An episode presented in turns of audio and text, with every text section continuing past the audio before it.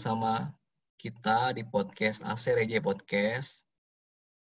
Hari ini kita akan membahas tentang pengaruh pandemi pada sisi ekonomi dan bisnis yang saat ini berkembang. Saya akan minta pendapat dari beberapa rekan yang sudah hadir di sini bersama Mas Andri, Mas Aryo, dan juga Mas Regif. Bagaimanakah tanggapan mereka bertiga mengenai pengaruh COVID terhadap kondisi ekonomi dan bisnis? Mari kita saksikan. Silakan yang ingin memberikan pendapat dari Mas Andri terlebih dahulu. Oke, terima kasih Mas Hansen. Kondisi ekonomi terhadap covid sembilan belas saat ini mungkin teman-teman semua merasakan dampaknya ya. Mungkin ada beberapa dari kalian yang mengambil keuntungan dari adanya COVID, pandemi covid sembilan belas ini. Tapi mayoritas banyak sekali yang mengalami resiko ya, kerugian dari pandemi yang terjadi saat ini. Buat teman-teman semua, mungkin eh, salah satu saran saya sih, jika kalian masih berbisnis o- offline, coba eh, coba kita kembangkan bisnis kita menjadi modelnya menjadi online. Mungkin dengan mengembangkan bisnis kita yang tadinya offline menjadi offline, eh, yang tadinya offline menjadi online, mung- mungkin bisa membantu penjualan atau omset dari bisnis kalian. Mungkin bisa ditambahkan selanjutnya oleh rekan saya, Aryo, Bang Aryo Utomo. Silakan. Oke, uh, nambahin. Di masa krisis saat ini memang sudah suatu ada yang berpendapat awal yang tepat menuju era perubahan. Tidak bisa dipungkiri juga buat teman-teman semuanya harus mau nggak mau belajar, menyesuaikan, dan menerapkan serta menyerap eh, informasi dari peluang-peluang yang ada. Ambil contoh misalnya, Hmm, di saat pandemi ini beberapa sektor memang sangat terpukul. Contoh beberapa sektor yang terpukul seperti kayak eh, pariwisata, eh, terus eh, konveksi. Kenapa konveksi? Karena kita ngelihat kan sekarang sekolah-sekolah pada diliburkan. Otomatis para penjahit itu konveksi tidak eh, jarang melakukan produksinya atau mereka pivoting bisnisnya ke arah produksi eh, alat kesehatan seperti masker segala macam ya. Boleh sih buat teman-teman men, apa, mengambil kesempatan di peluang itu, cuman ada cumanya nih. Nanti begitu saat pandemik ini selesai berakhir, teman-teman yang tidak punya background sebagai healther atau di bidang kesehatan, nah ini harus pintar-pintar melakukan improvisasi ataupun inovasi ya, karena seorang founder atau C E O itu harus punya uh, inovasi yang tinggi terhadap uh, produknya atau mungkin uh, kedepannya. Ada dua sektor sih yang saya lihat cukup bagus. Pertama sektor telekomunikasi dan sektor kesehatan telekomunik. Nah, telekomunikasi itu karena mereka kan jaringan. Nah, sekarang kan orang banyak bekerja di rumah, otomatis semua eh, jaringan empat G atau itu sangat banyak digunakan. Ya, kalau sektor kesehatan ya sudah pasti mereka di sini banyak peranannya ya untuk obat-obatan atau eh, konsultasi mengenai kesehatan yang akan terjadi saat ini dan kedepannya. Eh, kurang lebih seperti itu. Nanti selanjutnya Mas Regif Dewangga, silakan. Halo, mohon maaf barusan ada telepon dari Indosat. Ui. Alhamdulillah kita dapat uh, tawaran lagi untuk pelatihan ya. Indosat Ooredoo. Uh, mungkin bisa sedikit dijelaskan uh, topiknya ya. Jadi saya bisa kasih insight yang benar-benar sesuai dengan topik atau relevan dengan topik ya. Tadi sempat agak terskip sedikit.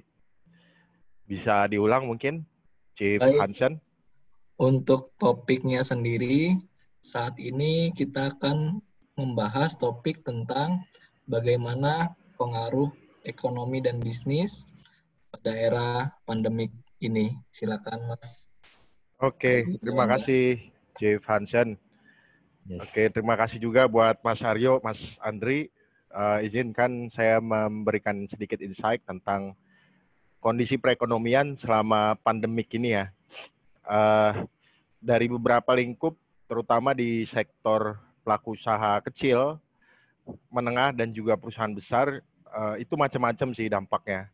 Yang paling terkena dampaknya itu justru di perusahaan besar, di mana yang tadi, yang sebelumnya itu mendapatkan pendapatan yang cukup besar sebelum terjadinya uh, wabah covid sembilan belas ini, tiba-tiba harus drop sangat jauh.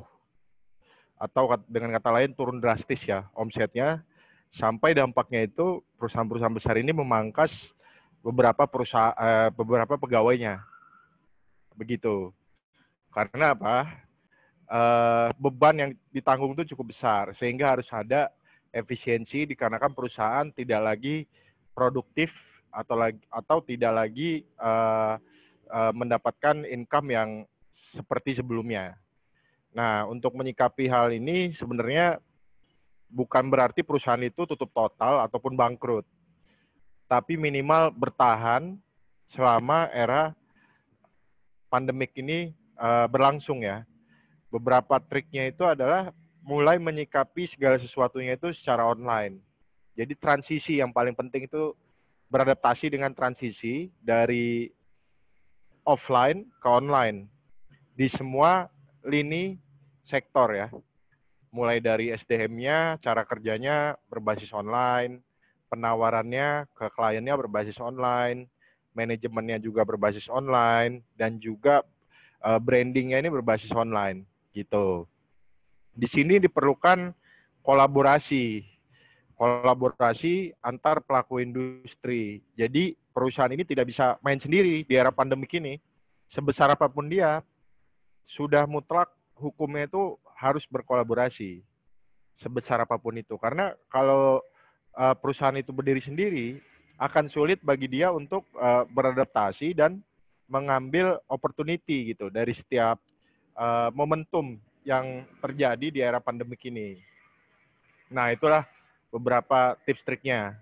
Kalau untuk mempertebalnya, misalkan me mengumpulkan para petinggi grup pelaku industri di, di dalam satu wadah, satu ekosistem, baik itu WhatsApp grup ataupun email, untuk saling berkoordinasi. Apa yang harus diperlakukan untuk tetap bertahan atau survive selama era pandemik ini. Nah, para petinggi ini bisa berdiskusi nih, membangun suatu program-program yang memang memiliki uh, nilai jual di era pandemik ini. Ya, yang memiliki nilai jual itu berarti bisa dikonsumsi oleh masyarakat atau warga secara langsung dan tidak terlalu membebani uh, pengeluaran mereka gitu. Tapi dampaknya justru bisa membantu pendapatan mereka jauh lebih besar. Nah, itulah beberapa Uh, pola-pola atau strategi untuk tetap survive di era pandemik ini. Yang kedua, dari perusahaan menengah tidak berbeda jauh ya dengan perusahaan besar gitu. Bedanya apa? Uh, untuk memotong uh, mata rantai yang tadinya lumayan panjang antara supplier uh, dengan perusahaan ini ke klien, itu bisa dipersingkat lagi, diefisiensi lagi gitu, supaya apa, uh, operasional itu lebih lebih efisien dan juga pendistribusiannya tetap stabil gitu kalau untuk perusahaan-perusahaan menengah ini. Nah, sementara di mikro justru yang paling kecil itu adalah uh, mikro ya, karena kenapa lebih kecil? Mikro ini dia tidak mengenal uh, tempat, tidak mengenal situasi, dan juga tidak mengenal uh, kondisi gitu. Contoh, pedagang pempek itu tetap bisa berjualan online, ya. Yang penting dia rajin promosi secara online ya, bukan offline lagi, tapi secara online. Baik dia mendaftar ke platform online ataupun promosi lewat Facebook, uh, lewat Instagram, lewat WhatsApp dan sebagainya. Intinya bagaimana mengatur uh, harga supaya tetap bisa dikonsumsi selama era pandemik ini. Nah, pelaku mikro ini jangan dimanjakan dengan uh, regulasi-regulasi yang ada, yang dikeluarkan oleh pemerintah. Karena regulasi itu nggak menyeluruh sebenarnya. Hanya berlaku di Jawa sentris gitu. Sementara di luar Jawa tidak terkena dampaknya terlalu besar gitu. Jadi uh, mereka harus tetap mandiri ya. Tidak ketergantungan dengan si pemerintah ini gitu. Untuk tetap melangsungkan usahanya agar tetap uh, survive di era pandemik ini.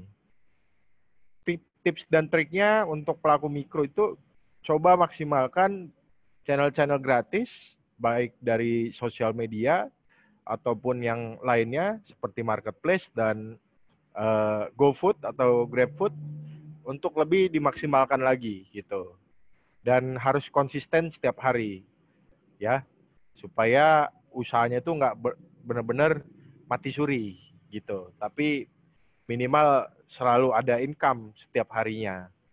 Nah, itulah beberapa uh, insight, mulai dari yang besar, menengah, dan juga yang kecil ataupun yang mikro untuk tetap bertahan di era pandemik ini. Secara keseluruhan, kesimpulannya yang pertama itu tetap berinovasi, siap beradaptasi dengan transisi, dan juga berkolaborasi.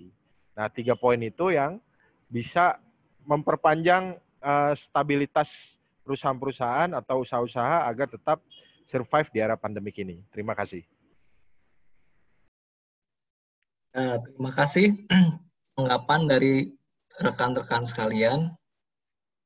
Jangan lupa follow podcast kita di A C R G Podcast.